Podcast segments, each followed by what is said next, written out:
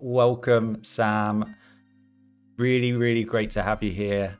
Thank you for joining. Um, I was super appreciative when you said you would uh, come and join us on the podcast. So, welcome, welcome. Thank you, thank you. Yeah, no, definitely.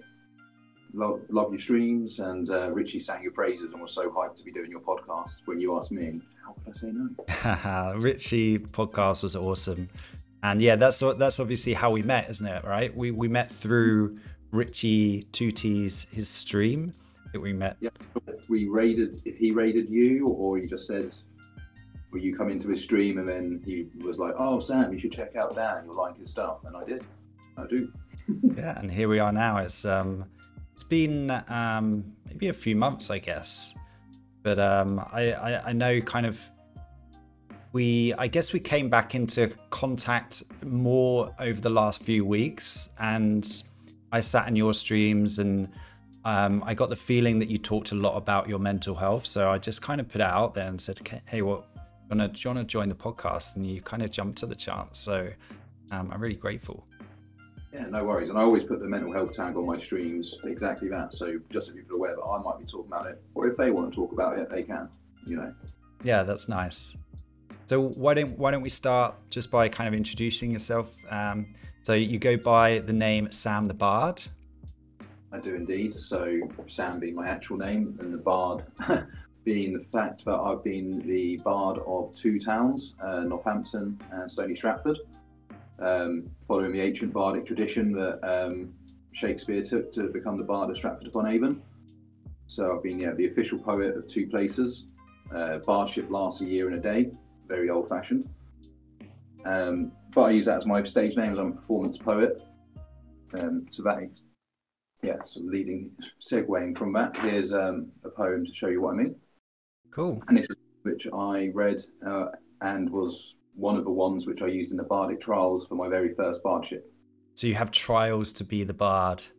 Yeah, you have to, you have to pass the Bardic trials, which are basically uh, competitive poetry. It's probably one of the earliest forms of like poetry slams, if you will.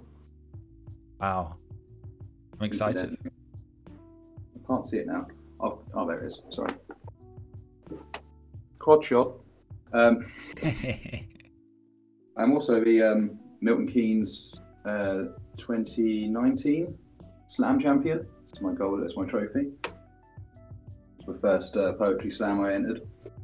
But wow. yeah, for the bard, you have uh, competitive poems, and then uh, a bard's different to a laureate in that it's chosen by the people. So you do have a table of judges, but the judges' votes count just as much as random woman in the crowd, random guy in the crowd, random kid in the crowd. So everyone votes, and you're decided by the people and it's like an official arts position. Like you're, on, you know, you get some recognition, a little bit of um, grant money, set up events and stuff. Very cool. So you are the rock of poetry, the people's champion. People's champion, yeah, man. So um, this is my favourite poem and one of the first I wrote, and it's called H.G. Wells. One because he's uh, an awesome author, and I love his uh, his, his, books, um, and also because um, it's nice to show off sometimes. So the first stanza, the first verse, is entirely reword, reworded H.G. Wells quotes, and then the rest of it is entirely my own words. Okay. So here goes. This is H.G. Wells. Just reminded me that I need to. It's actually a message from GT School. I thought it was H.G. H.G. Wells calling you. Then it was a text mm-hmm. message. This is H.G. Wells. apparently, if you and me, men, you and I mention Richie Tooties enough, he will message. so here we go. I want to be a time traveller. I want to break the post-battle quiet, to witness energy's fate, artful and erotic, to grieve a dream of human intellect. To adapt or perish is nature's imperative. To go past the beginning of the beginning, I want to see all that is and has been. To be but the twilight of the dawn, a painfully real dream. I want to be a time traveller. I want to see landscapes lost, to step on sun kissed shores, to walk with ancient wonders and with dinosaurs. I want to go back to that moment, that second, the instant before you didn't need me anymore. And I want to be a time traveller. I want to have that feeling again, to read old pages fresh, not knowing the end, to listen to all our songs, still not knowing it then. to kiss you, not knowing if you'll kiss me too. I want eternity in every first time. I want to be a time traveller. I want to awaken to a new world. Every day a different place, every night a different sky. To have your head upon my chest, every day and every night. I want to wake up next to you, just so I can hold you tight. I want to be a time traveller. I want to be the doctor, to heal my past pains away, to run, steal a TARDIS from Gallifrey, to watch sand in the breeze, to learn from Socrates. I want to expand my mind so that maybe I could know yours. And I want to be a time traveller. I want to know who shot Kennedy and to avert my eyes from foolish Nero's fiery demise. Oh, and hide Guy Fawkes' little surprise. But please, no more lies. I want to know the truth.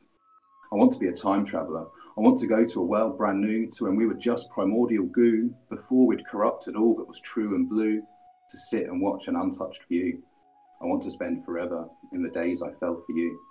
And I want to be a time traveller. I want to take you with me to the future we'll go, to see our children grow and watch our family flow, all to make that smile glow. But no, there's something you need to know. I want to be a time traveller. I want to do it all again, tell every joke that made you laugh and take every tear I caused you back, but knowing every word you spat in anger, hate, and petty crap, add the echo of truth to that. And I want to be a time traveller. I want to say it for all to see, to feel how much you meant to me, to live a life lost memory. But to save you from the pain of me, I ignored this last verse of poetry, put aside my final line, knowing that every single time I want to be a time traveller, what I want more is time with her. Wow. It's very powerful, very deep. Thank you. Glad you like it. There's there's there's a there's a lot in there. I think. Uh, does it kind of speak um, a lot to kind of who you are as a person? I guess. Very much so. Um, so it came about originally due to conversations with friends where you sat around going, if you were a time traveler, what would you want to do? And honestly, the first thing I said was to go back in time. I want to see places that aren't there anymore. Library of Alexandria. I want to see dinosaurs. I want to, you know, I want to see the pyramids as they, as they when they were fresh and new and had whatever color paint they had on them. You know. Mm-hmm. yes. Yeah, and then it, me being a bit of a romantic, that's why I then took that personal approach on every single verse as well. And then, as happens when you don't actually study poetry and you just write, it turns out I inadvertently wrote the whole thing in iambic pentameter. Okay. Which is, which is cool. is that uh, an iconic font? It's uh, like a, a, meter, a way the poem structured. So it goes like a up down, like it goes da dum da dum da dum. Uh-huh, uh-huh. So it's meant to be the natural cadence of the English language. Um, all of like Shakespeare's sonnets are written in iambic pentameter, as an example. Okay. So obviously, poetry is it seems like it's your your first love, right?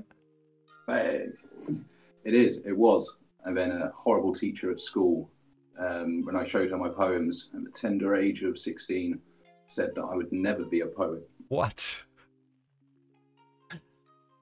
Wow. That, broke me for a good a good 10 years nearly eight years. It wasn't until i was like 26 i started performing i started writing and performing again. And well i never performed before that and it was thanks to a friend who wrote a cappella hip-hop bars. Um, he was like oh you should read your poems on stage. And i was like as when you do your hip-hop on stage i'll do mine. And he was like fine. He called my bluff and he went on stage first so i had to do it and then yeah i'm now been a double bard a, a slam champion cool. I'm officially registered. I'm officially a war poet for the Milton Keynes Living Archive. It got funded by the National Lottery, like you know, one of their history projects to write a piece for like of war culture for the area. Wow. So it, it's it, and it's still something that kind of is a big part of your life today, I guess. Yeah, and as soon as all the lockdown restrictions are lifted, um, I'm going to be uh, hosting a poetry and a cappella hip hop open mic night called um, Bards and Bars, I think it's called. Something along those lines. Bards and Beats, maybe, I'm not sure. Bars and Beats, that that's nice. I like that. Um, I would come if I was anywhere close to you, but unfortunately, I'm not right now. You mean you won't fly? uh, maybe soon. Maybe soon. Um, so I guess ha- have you been able to kind of fulfill your performance uh, performances when it comes to like you used to performing poetry, but is that why you moved to streaming so you could perform in another capacity? No, it's not actually. So I was, I go through fits and bursts with my performing due to the mental health stuff. Sometimes, be for long periods of time, the anxiety gets too much, and like I, I can't go on stage because it's very exposing, and the content of my poems is is very honest. I, you know, it's yeah. If I'm not feeling all right, it can be hard to get on stage. And then with the lockdowns and not being able to get on stage, as that is once you can get over the fear, it really does help all the anxiety, all the depression, all those things. Once you're on stage, I don't know, something people don't really tell you is that getting an applause for something you've written from a crowd is one of the best feelings you can ever have in the world. It just, it's pure validation, but in a real positive way. It's, it's just, you're just there, you're being yourself, you're, you're being very open and people clap, and it's it, it takes away a lot of lot of the negative feelings in a very immediate fashion.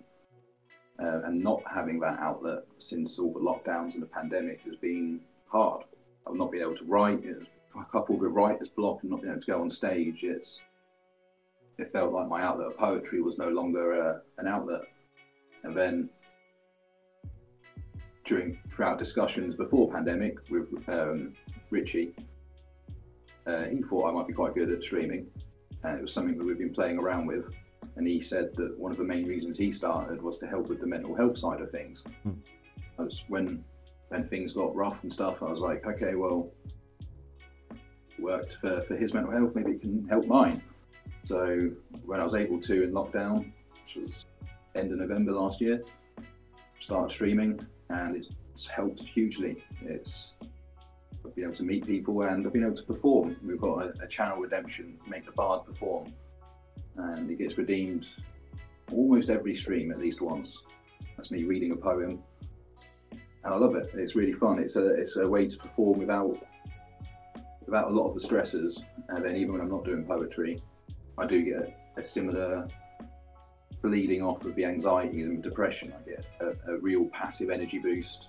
I always think of it in terms of spoons. So streaming definitely gives me more spoons than I start the day with to get through the day. You familiar with the whole mental health spoons? No, no, I'm not. Educate me.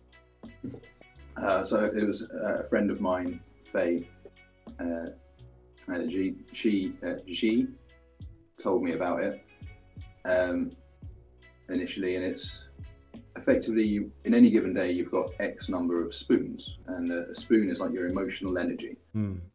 So getting out of bed is it, that's a spoon, you know, doing all your self care and things that that uses up spoons. And in some days you only have enough spoons to do those essential things, mm. and that's fine.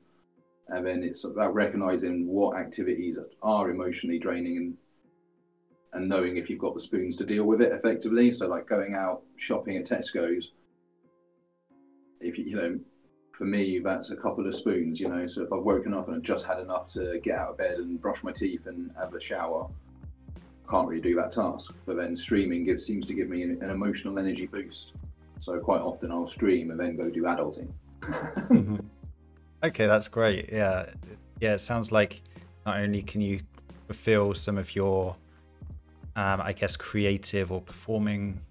Um, I did. Some gamers have put it in terms of HP. So that's a bit. It just makes yeah. How much HP you've got? gives you yeah gives you HP boost. I like that. So yeah, you've been streaming since November. Um, you obviously are able to give something unique in those streams because you deliver your performances, um, your poetry. You also juggle. I see you playing around with some juggling balls yeah. there. A good way. It's a good like uh, I'm a fidgeter by nature, so they're a handy way of dealing with the fidgeting and also how I sort of celebrate when people come into the chat. Just give them a if they if they become followers and join the Bardic Troopers, give them a cheeky juggle. try and do a Nice. Yeah, I've I've never really given it time, but I'm not very good at juggling at all. So, um, It's fun. I was taught to juggle by uh, a travelling group of performers as a child. oh wow, there's a story in there. Yeah. Broadstairs, they do like a folk week, and yeah, I used to spend my summers as a kid. Wow, sounds sounds like there's a lot lot to talk about here. We haven't even got we haven't even got onto gaming yet. yeah well that's that's gonna be my segue because obviously performing is a big part of your life whether whether it's poetry or, or juggling um what kind of role has gaming played in in your life Yeah, ever since I can remember, I've been playing computer games. Um, the first console I had was um, Sega Mega Drive when I was six. Um, I remember it was my mum played it, uh, got it, and played through Sonic, and got really annoyed when I played through Sonic, but completed it with all the gems. annoyed that a six-year-old could do something an adult couldn't. I've just loved games, uh, whether it be Game Boys and Pokemon. Um, I've been a PlayStation fanboy since they come out. Done my fair share of PC gaming. Was a WoW nerd, WoW head back in the day, raiding and such through various expansions. Um, so yeah, lots of gaming. It's always been there. It's always been an escape. Always been a way to have fun, and it's also been a way to make friends. So my my social group a lot of us initially became friends because of the guild we were in, in in World of Warcraft, and then we did what we would call real life raids, where we would just meet up for a barbecue or a pint, or something, you know. And yeah, we've been friends for 12, 13 years now. Yeah, that's amazing. I think I hear it a lot on this podcast that one of the biggest positives of gaming is the community and the friendships that have been kind of made. So, Definitely. yeah, I would. Um, I personally, my experience was that I would play solo quite a lot in my younger years, and it was only through streaming that actually I kind of made friends through gaming. I've always felt when I was growing up that kind of gaming, e- even up to a kind of a few years ago, that gaming was kind of a thing you shouldn't really talk about because not a lot of people, um, I guess, um, think it's a good thing that you play video games. So I always kind of held it in myself. oh, that's that's not cool. Yeah. No, I know. But now gaming Um, is cool, so you can talk about it again. remember me and me and my friends at school we had a conversation that went on for, for literal years discussing final fantasy 7 days before the internet you know where you had to just find stuff out on your own you know we spent months and months working out how to beat ruby weapon you know um, i guess a lot of the games i used to love are single player like final fantasy was the first game i ever did an accidental all-nighter on final fantasy 8 when i borrowed it from a friend's brother started playing it after dinner. And the next thing I heard was my mum saying, "Get ready for school," and I'm like, "No." It was in the morning. just hadn't slept, so just played it all night. wow. So I love games. And when, especially with online games, when we were uh, at school, I remember we we started the MMO thing. Well, I'm not even sure if you call it an MMO, but Diablo 2 way back when. Then like Guild Wars, we played as a social group. Then we moved on to World of Warcraft, and then there was a um, oh no, in between those, I think it might be or during. So I took breaks from some of them because you can only replay one MMO at a time. They're so like absorbing. Me and my whole social group got on the um, Star Wars Old Republic when that came out, hmm and I can remember everyone bringing their PCs or laptops round to my friend's house. Um, so bear in mind, we must have been like 20 or something, um, 24 or something. And yeah, we just all in his living room, eight of us, with various laptops and PCs. The heat in that room was absurd. I bet. We was all just there, like headsets on, just loads of snacks and stuff, just like, I want to be a Jedi, I want to be a Sith, like, give me a lightsaber. I bet the smell in that room was also um, something to talk about. yeah, that was probably not probably something your memory just blanks out. It's too Yeah. painful. anyone's anyone's mum comes into the room and they're like, "Oh my goodness, I've got to leave." smells like sweaty boys. Uh, the worst thing is we were we were all adults at this point, so we were all working adults. So it was just a cool. It's Friday. We're just not going to move from this room until we have to leave on Monday morning for work. okay, that's cool. That's cool. You're adults. You can make you can you can hang around in a room for for the whole weekend. That's absolutely fine. What's Yeah. it? So you, you you talked a little bit kind of um, about how streaming and gaming have been pretty good for your mental health. Has there any, ever been any kind of negatives? I mean, maybe staying up all night and playing a video game is is not not something we would recommend on a daily basis. But um, has it has, has it all been good, or has there been any kind of bad habits that have cropped up through that? Um, yeah, when it's not productive escapism, when you're using it to procrastinate, you know, it's it can be good to like, especially some of the things I learned from the therapy to, to deal with, with, with my mental health problems. Is uh, it's really positive to, to give yourself little wins, whether that be reading a chapter of a book, doing the washing up, completing a quest in a game, or something like that. That releases, you know, a hit of dopamine or serotonin, whichever one it is, the the, the happy brain chemical, Yeah. and that gives you a bit of a boost and can pull you out of a negative spiral.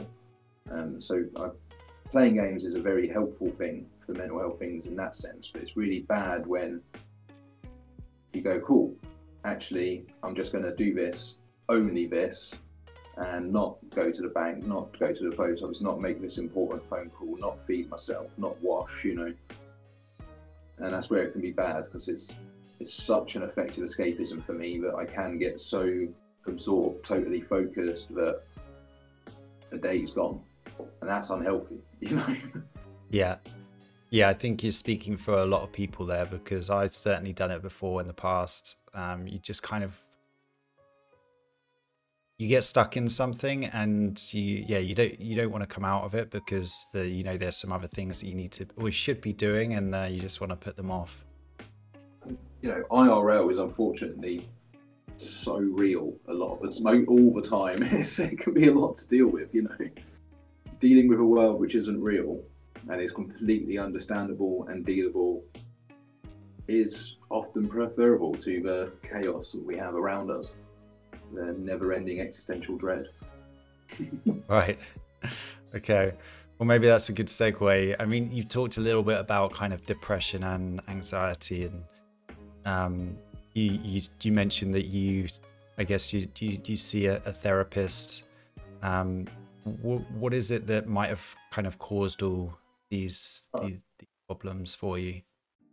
So yeah, I'm aware. Sorry, you know that I've not actually mentioned it uh, so far. So yeah, my actual diagnosis, as it were, um, is for is PTSD, post-traumatic stress disorder. Um, Right. Okay. Two of the main symptoms from that are um, the generalized anxiety disorder and sort of chronic depression. Um, until the PTSD is really gone, I w- I won't know if those things are purely symptoms or something else as well. But um, effectively, what what what triggered all this, or, or what set it all off, was um, when I was when I was a teenager. I was um, I was unfortunately uh, the victim of of a rape, and being a, being being still of a you know a child's mind, I I, I pushed it all down and it didn't happen. That was a that was a bad dream. That, that couldn't happen to me. I'm a strong, athletic lad. You know that's not it's not what happens to strong, athletic lads. You tell yourself, and and I basically did the most unhealthy thing you can do in that, but it's something you have no control over. Is didn't happen. It wasn't a thing. Push it down, lock it away, and it was fully locked away until about five, four or five years ago. Oh wow. I was working at the Open University and um, had been promoted to a job I didn't really want. Now, I'd gone from working in um, advising students and prospective students in what what they could study, and generally felt like I was helping people every day. Excuse me. And then they moved me to um, being an exam manager and setting up exams, and I felt like I was helping no one for none of the days. Uh, and I was, I was also in charge of people then, and, and it all got a lot. And I wasn't, I'm not a manager person. I don't deal well telling people what to do. That's not my bag at all. And all this pressure got up and up and up, and I had a, a, a mental breakdown at work. And following this mental breakdown, that that trauma resurfaced, and there's no way to push it down. Uh, Once it resurfaced, it's very much there, and it come back so strongly that I was experiencing flashbacks uh, and rumination uh, are, are two of the biggest uh, daily hurdles for, for my PTSD. Um, and yeah, so after that happened, I was, I, was, unable to work, and I was basically unable to leave the house for, for nearly a year after after that happened before I could sort of get it under control, as it were. Um, I did a, a couple of courses of cognitive behavioural therapy, and that's what really helps. That's what really helps. Got me to the point where I can talk about it. And part of that therapy is reliving the trauma, and you have to relive that trauma a lot.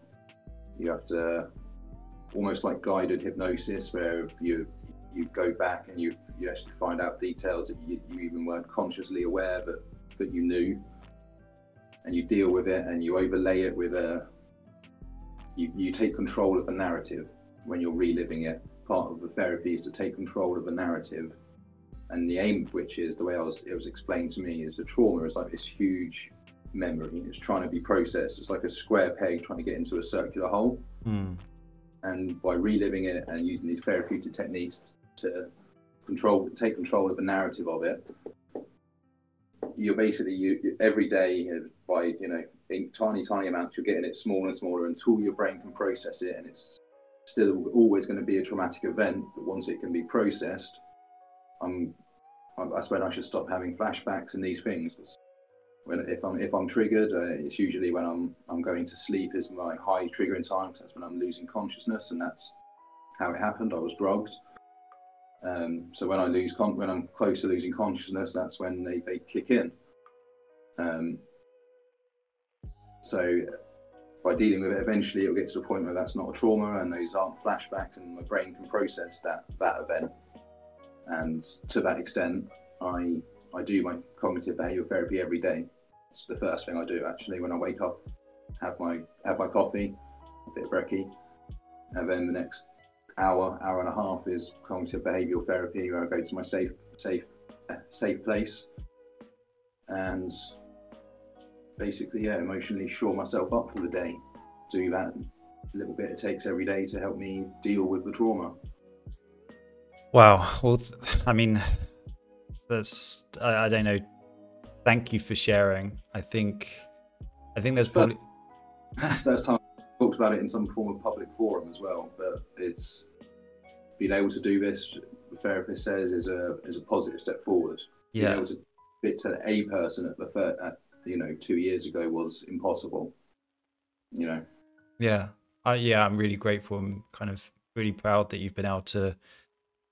Yeah, you you've obviously gone through a lot and locked it all away, and now it's kind of. How how long did you lock it away for? Maybe kind of more than ten years. yeah, uh, 11, 11, 12 years.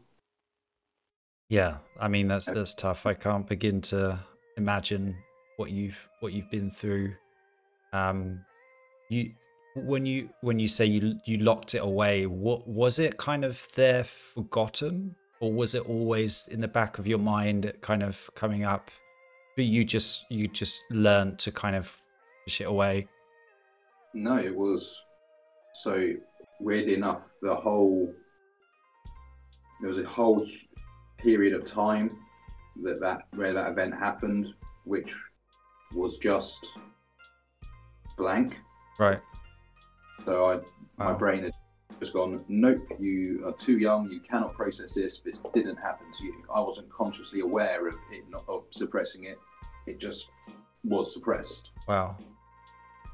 Um, and it took going back and being able, uh, even with the therapist in the in, uh, in the early stages of that, it had to unpick it. It took a lot to be able to even then to say that it happened to me. It was, but I actually went to the therapist. I didn't realise I was having flashbacks to this event. I, I I just thought I was still having a mental breakdown, and it was it was through therapy, which was initially just for depression and anxiety. The, the, the therapist was like, okay, this is this isn't that. This this is something else. This is you're showing all the signs of PTSD. Um, but from the, what I described, you know, a, a meeting going bad with a manager isn't an, isn't a, an event that causes this level of PTSD. Uh, and then it it come out. It, yeah, it then got unpicked, and the memory once it was exposed, it was it was still a.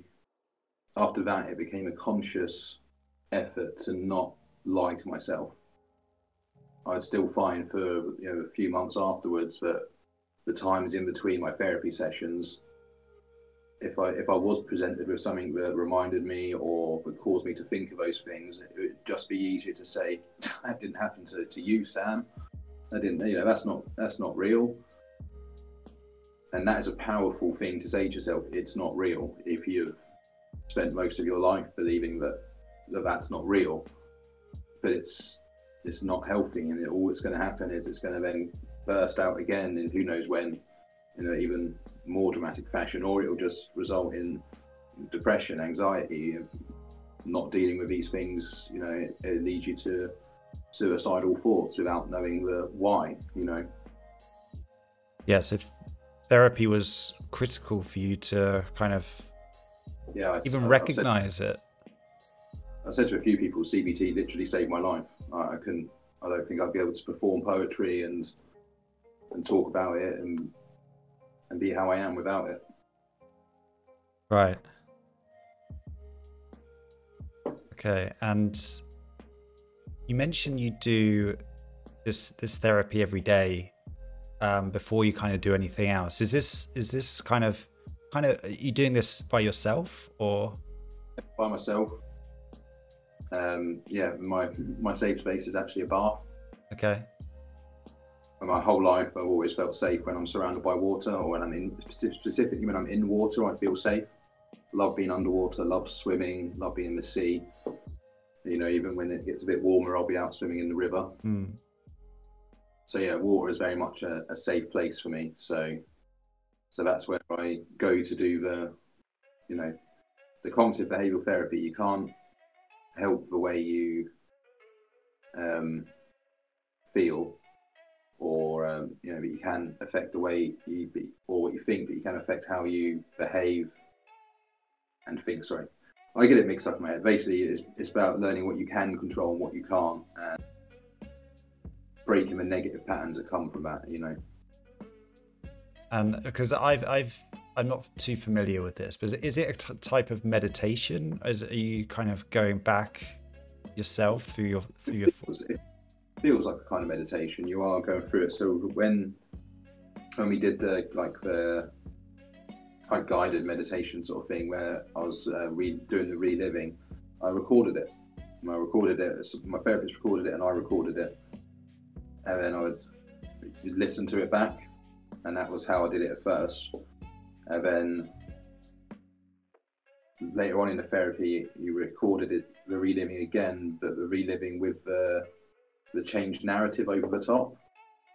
Um, and one of the way they sort of do that is to it has to be this again all the bits of the therapy are very unique and personalized to whoever's doing it but we had to find something which i love and feel deeply about which could make me feel safe in that bad situation even as a memory so the way we changed the narrative is that when the event was happening um, because i wasn't able to, to move i in my changed narrative, I was astrally protect, uh, astrally projected, uh, and there I met met Gandalf.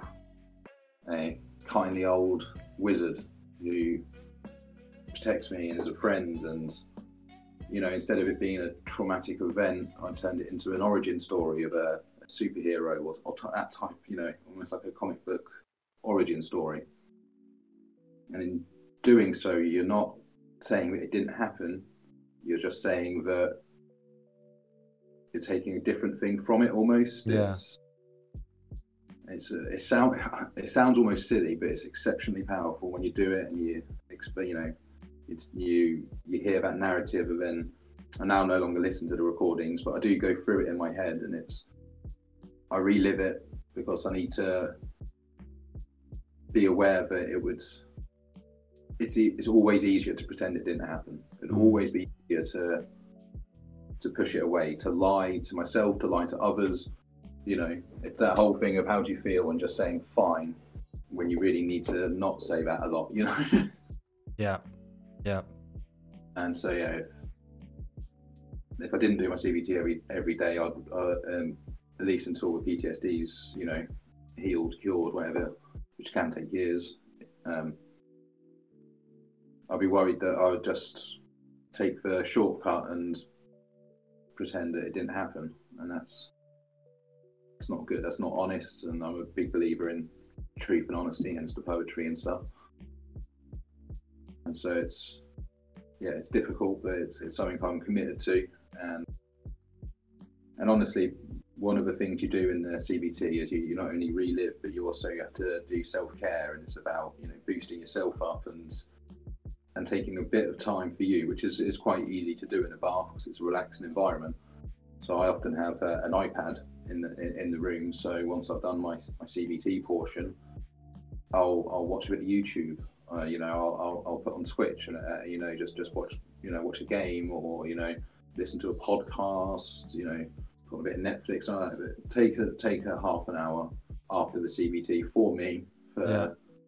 for self care, and it's incredible how powerful that is as well. Uh, just for for giving you the the energy for the day. Yeah, that sounds amazing. I think self care is, is is very very important. We talked about it on a previous podcast. Uh, there's many ways or many forms in which self care can come to life. I think so. Yeah, I think that's great.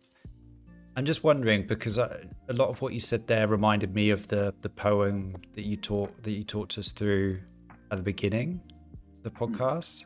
When was that poem written? Because you talk about n- not wanting to lie um, or wanting the truth and, and stuff like that. So that was written.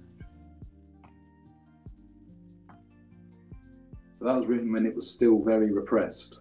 Right. Um, but maybe it's coming out in ways. I've not actually thought of that. Maybe it was coming out in little bits, you know. But I did always restrict, uh, you know, due to bad relationships and stuff in the past. I do have a tendency to restop, respond quite strongly to to being lied to. Okay. Well, it sounds like it sounds like whatever you're doing is kind of helping helping you out. Have have you kind of um, found any other kind of good habits that have? I mean, this therapy sounds like is is very very um, instrumental in helping you get through this, this this PTSD and hopefully um, get you through it sooner rather than later. Um, is there anything else that you've learned that helps you? I guess poetry must be must be one thing.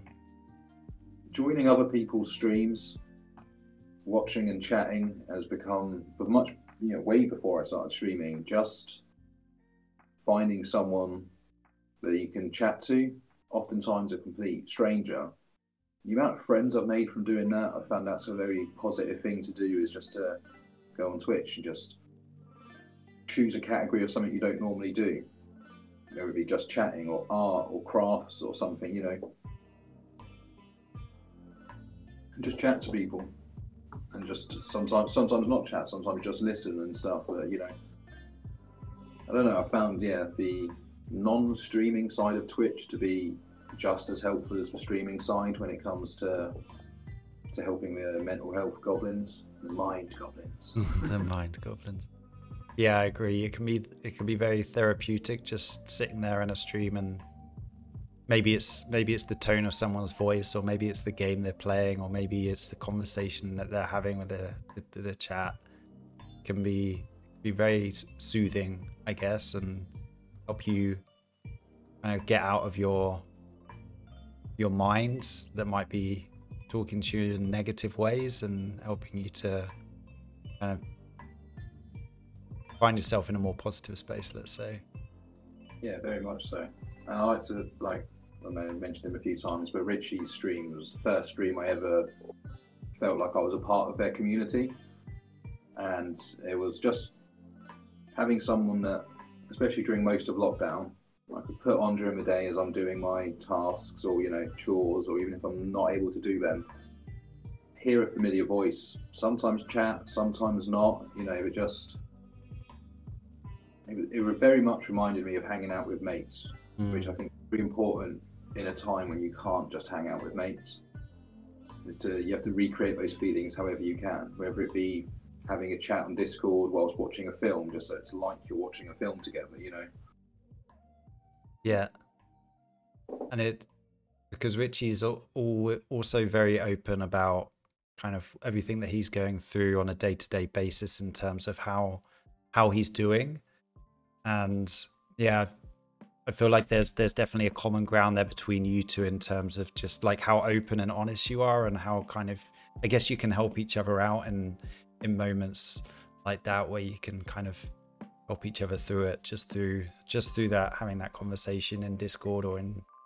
Oh, I, I, I, hope so. I mean, he's he's such a lovely person. If I can help him any way, I definitely will. And and likewise with, with anyone as well. People, you know, I've said it on the stream. You know, join the Discord if you if you ever feel like you just need to chat. I'm I'm here. I'm more than happy to to be an ear, to be a shoulder. If you just need a wall to vent at, you know, I'm quite a big lad. I can be a wall too. You know. yeah, I think it's it's whenever I've been in your stream, it's very it's very nice and calming and very welcoming as well. I would say you got you got a particular tone in your voice which just kind of relaxes relaxes me. I think. Oh, that's really nice to hear. I always think I sound like a monotone robot, but it's nice to hear. and people must like it because I've been paid to read poetry and stuff. But you're always your own worst critics. yeah, exactly. I think we're all guilty of saying we're probably we're probably harshest to ourselves than to any other people we're, we're all guilty of saying negative things to ourselves.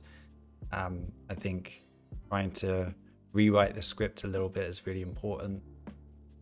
I, I for one, try and I, I listen through some positive affirmations every morning to try and change that script. And um, just by doing that, I think over time it really does help. Definitely so, does.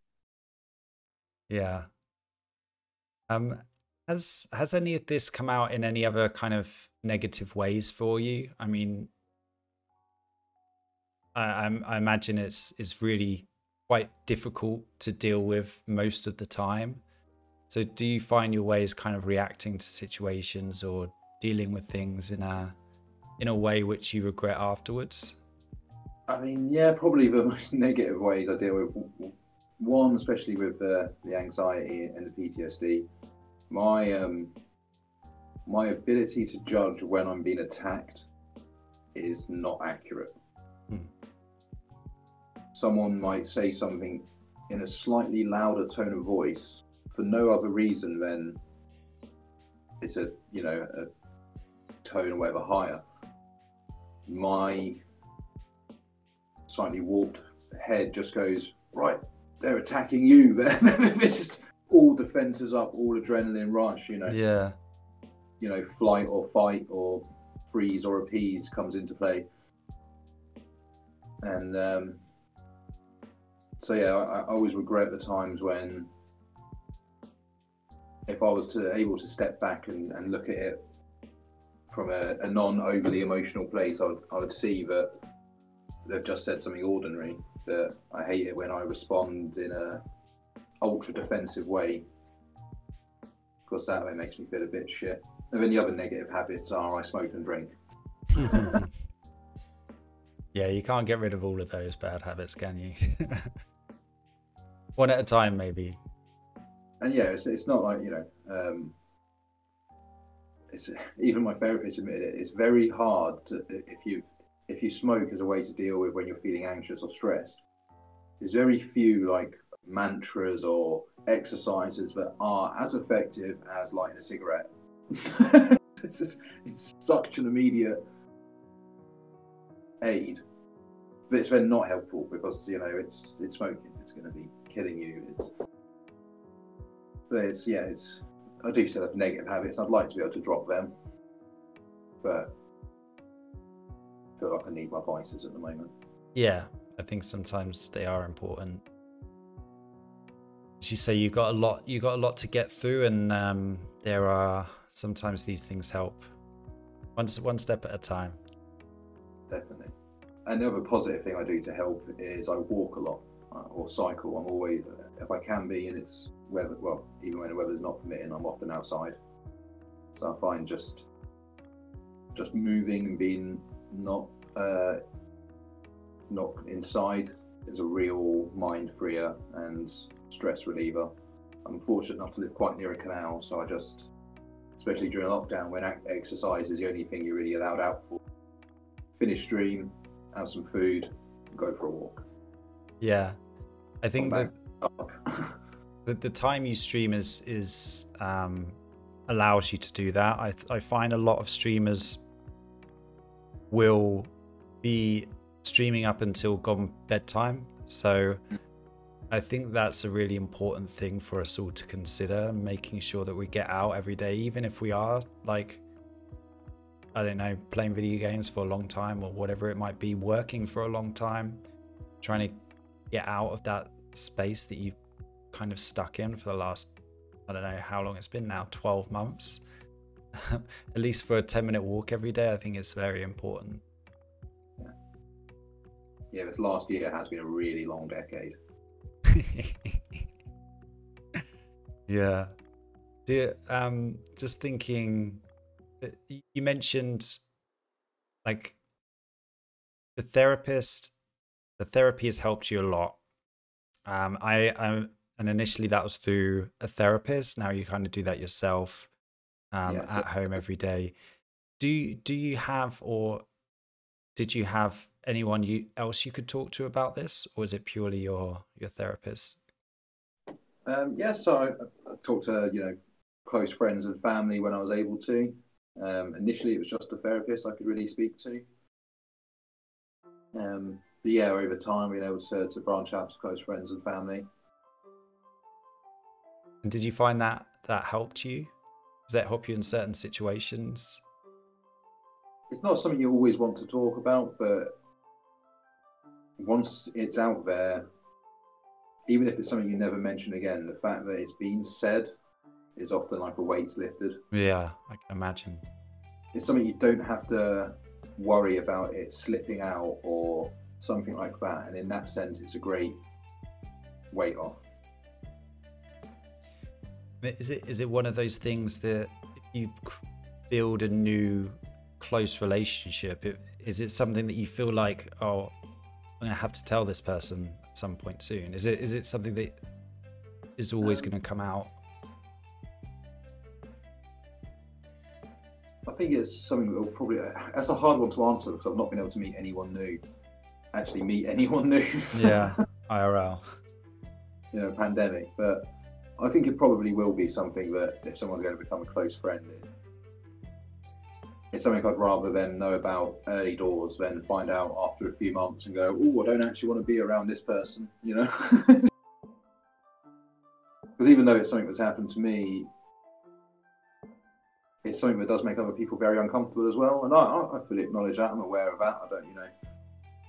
I think, I mean, for me, any any feeling of I, don't, I, don't, I wouldn't say I feel uncomfortable at all. It's just it's it's one of those things that you're like, oh my good, oh my goodness, how can I, how can I what can I say in this situation to kind of make you understand that it, it's it's okay and it's it's an experience that you've been through, yes, but it's it's not kind of defining you, and it's it's it, it, it it's it's okay. But I don't I can't imagine anyone ever saying, "Oh, I don't I don't want to be I don't want to hang around with you because this has happened to you." I think this must no. be something in your head. Um, Probably much in my head because, uh, like you, so you saying it back to me does sound a little silly, but it's you know, it's in my own head. It's it's that fear of if I tell someone and they're going to just reject me or yeah. push me away. When, like you say, the likelihood is that will never happen, and people are just going to, you know, respond in how they will. But it's especially with, with with what I went through. It's one of the hardest things to get rid of is the feelings of shame. Right. Yeah. Yeah. Yeah. And that and that does boil over to any time it's brought up or you it's you tend to attack yourself most when you're feeling shame. So you do feel that this thing which causes you to feel so badly, surely other people are going to react badly because you react badly. Yeah. which isn't the case at all. If someone told me what happened to me happened to them, I'd respond with warmth and kindness and, and sympathy and empathy. Yet when I, I tell myself that, or you know, I know it, but in the moment, you still get those that snap feelings of what if for what you know for, for no reason, but it is just your the mind goblins just throwing rocks at you. Yeah. Yeah, I think that's understandable. Absolutely. Well, I think um, I'm I'm very grateful for everything that you've shared today. Um, is there is there anything that we might have missed out on? I, know, I suppose just um, I am still a new streamer, so maybe if people are interested at the moment, streaming mostly Brawlhalla, um, Monster Hunter World, and that's basically it at the moment. I've done like some of the Soulsborne stuff, like challenging games, but yeah, at the moment, really, really feeling the multiplayers with, with people online as it's as it's fun. So I don't really know. Yes, maybe some, I'm terrible at self promotion. you know? Well, guys, you should definitely check out Sam the Bard on Twitch. Um, very it is a great stream because not only do you play video games with viewers, but you also entertain through your poetry and through your juggling, and you've got the soothing voice. Yeah, it's. Uh, I would highly recommend it. There will be links in descriptions, so um, you, you can easily find Sam, no matter um, yeah. no matter how you're watching or listening. Brand advantages of it being my stage name and real name means it is very unlikely for someone else to have it. Just Google it; it'll be top of the list. It's fine.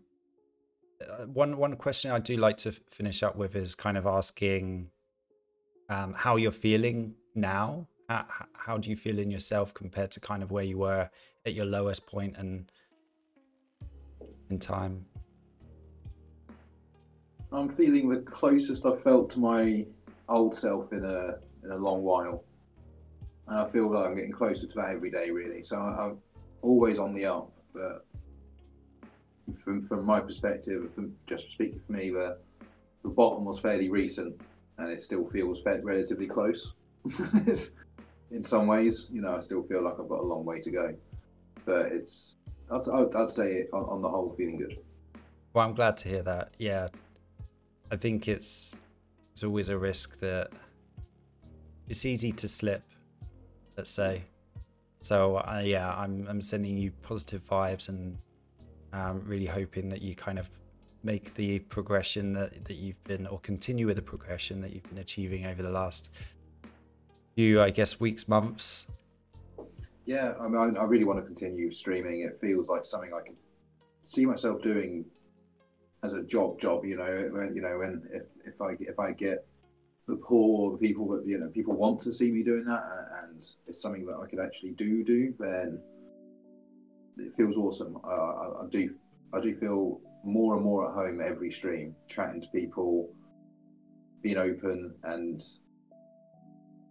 what i've got from joining people's streams and stream myself i really want to help spread. I want people to, to come in and feel safe, know it's a safe place, be able to express themselves, and you know know that they're included and not judged.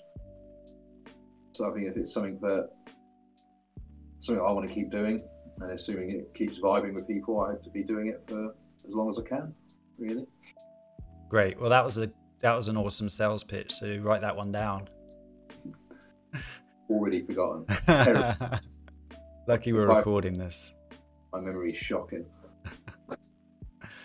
okay, awesome. Um, so final question for me today, Sam, and everyone loves this one because it, and I love it because it gets people thinking in a different way and revealing a little bit more about themselves. And that is if you were a character from a video game, who would you be and why? You actually put that question in the sort of pre questions to think about. yeah. I did, but the only one I didn't think about. it's spontaneous. Be, yeah, from just spontaneous. Raziel was the character that come to mind. Um, Legacy of Kain, Soul yes, Reaver. Yes. Oh wow. This is fan symbol there. Sure where the camera is, but yeah, my second tattoo. See it there. I I struggled. I never completed that game. I struggled with it. Oh, good, so good. Um, one of the things that stuck with me from the earliest memories of that game, which is why I got the tattoo, is um, him saying that when presented with two choices, uh, the heads or the tails, he chose to be the edge of the coin and forged his own destiny. And I kind of always, always, that always resonated, you know. That's nice. And I actually got my very first tattoo was is an om to represent the first word spoken by man, but stylized in the Legacy of Kain style. Hmm. Wow. So we didn't mention that earlier when we were talking video games, but obviously that's uh, that's a big one for you. Oh yeah, I've also got a Vivi from Final Fantasy IX yet to be coloured in up there. I think you've already seen well. Yeah. But yeah. Um, most of my tattoos are nerdy. I've got three. I've got three Green Lantern tattoos on my right leg, and then I've got a, a, giant Iron Maiden one down my side here. Fear of the Dark album cover. I probably shouldn't take my top off on podcast. well, thank you so much, Sam. It's been a, it's been amazing chatting to you. I am f- supremely grateful that you were um, willing and able to share your story with us and everything that you've been through and you've learned and hopefully a lot of people will take inspiration from this because i'm sure there's a lot of people who are in a position that you were in four or five years ago who have not yet um, realized or recognized something that, that they've gone through um, so thank you so much for sharing it's been it's been a really good conversation and i really appreciate you coming and sharing with, with us on the podcast. You're, you're very welcome, Dan. It's been my absolute pleasure and lovely talking to you too. And I'm sure we'll talk again soon on stream, off stream. Absolutely. Well, I hope you enjoy the rest of your day. And um, as always, make your choices. Yes, man. Make your choices. Peace and love, everyone. Peace and love.